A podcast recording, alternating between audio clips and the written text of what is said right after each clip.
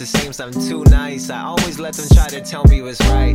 But you don't know, I've been at this alone for a long time. People wanna be friends, damn, that's a long line. Cause I got issues with trust. I've had people I try to confide in me, the first to be evil and judge. I tell them insecurity so they can understand what could break me instead. They manipulate me, Jesus. Now they wonder why my heart's in pieces. Trying to figure out my brain, writing down a thesis. Simple,